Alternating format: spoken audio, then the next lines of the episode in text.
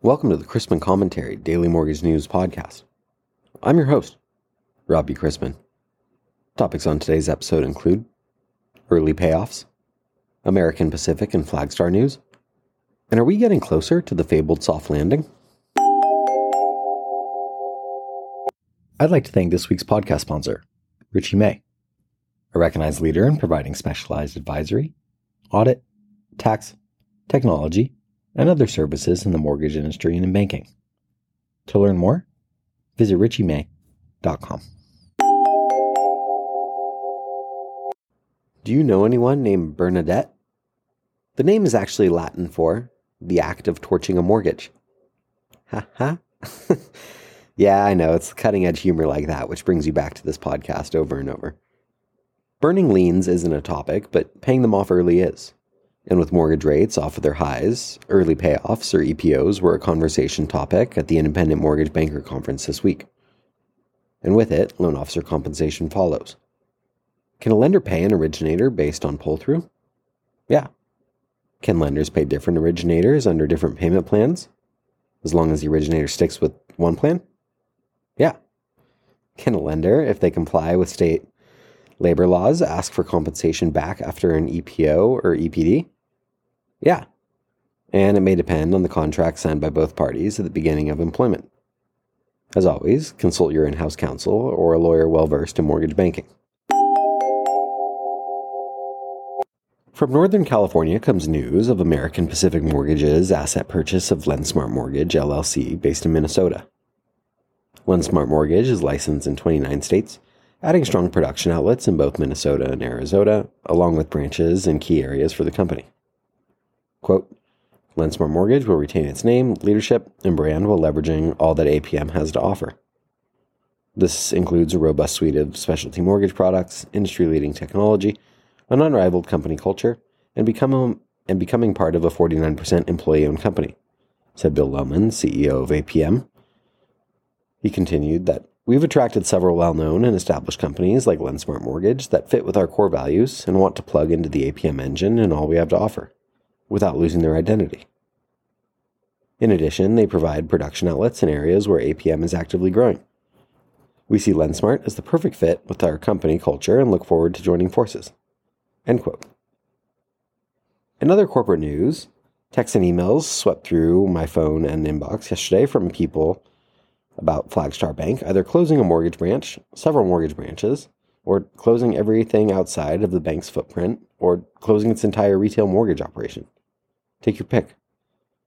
Regardless, other retail lenders were only too happy to hear the news. One CEO wrote to me saying, quote, News like this just makes it easier for us to pick top producers and bring them on board without paying for an entire team. End quote. Those laid off posted through social media, keep the source in mind, that their access to the company's systems, computers, and emails was shut off immediately. The company offered severance payments based on tenure and job position. Inside Mortgage Finance notes that Flagstar, through its wholesale and retail channels, originated $27 billion in mortgages last year, down about 38% year over year. Volume declined from $8.2 billion in the first quarter of 2022 to $4.1 billion in the last quarter. Retail is doing about $700 million a month. We had a strong day of data yesterday that showed little signs of a coming recession which fueled speculation that the Fed will be able to pull off a fabled soft landing and not send the economy into a nosedive while putting on the brakes. Q4 GDP was stronger than expected, registering at 2.9%, though the growth rate was down from the third quarter. December durable goods orders were strong in the headline, in at 5.6% versus 2.9% expectations, and jobless claims, which tend to be noisy at this time of the year, were lower than expected at 186,000. New home sales increased 2.3% month over month in December to a seasonally adjusted annual rate of 616,000 units. The recent fall in mortgage rates has spurred some renewed demand among homebuyers, though affordability and supply pressures continue to hold back many sales for many prospective buyers. On a year over year basis, new home sales were down 26.6%.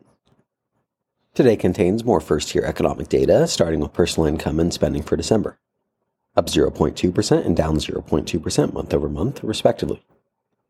The core PCE price index rose 0.3% month over month and 4.4% year over year as expected, compared with 0.2% and 4.7% previously.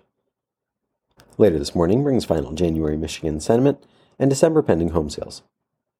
We begin the day with agency MBS prices worse than eighth and the 10 year yielding 3.53 after closing yesterday at 3.49%. Let's wrap up with a joke and some housekeeping. Actual medical exams and physician experiences. As a new young MD doing his residency, I was quite embarrassed when performing female pelvic exams.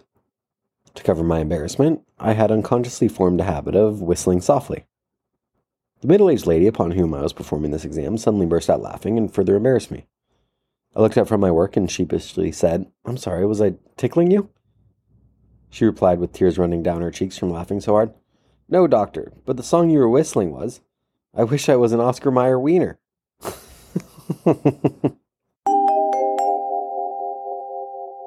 Thanks again to this week's podcast sponsor, Richey May, a recognized leader in providing specialized advisory, audit, tax, technology, and other services in the mortgage industry and in banking.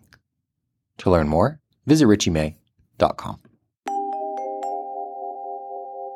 Questions about the podcast or sponsoring opportunities? Send me an email at robbie at robchrisman.com. Visit robchrisman.com for more information on our industry partners, access to archived commentaries, and how to subscribe to the daily mortgage news and commentary. To listen to or download past episodes of this podcast, search Mortgage News on any platform you get your podcast from.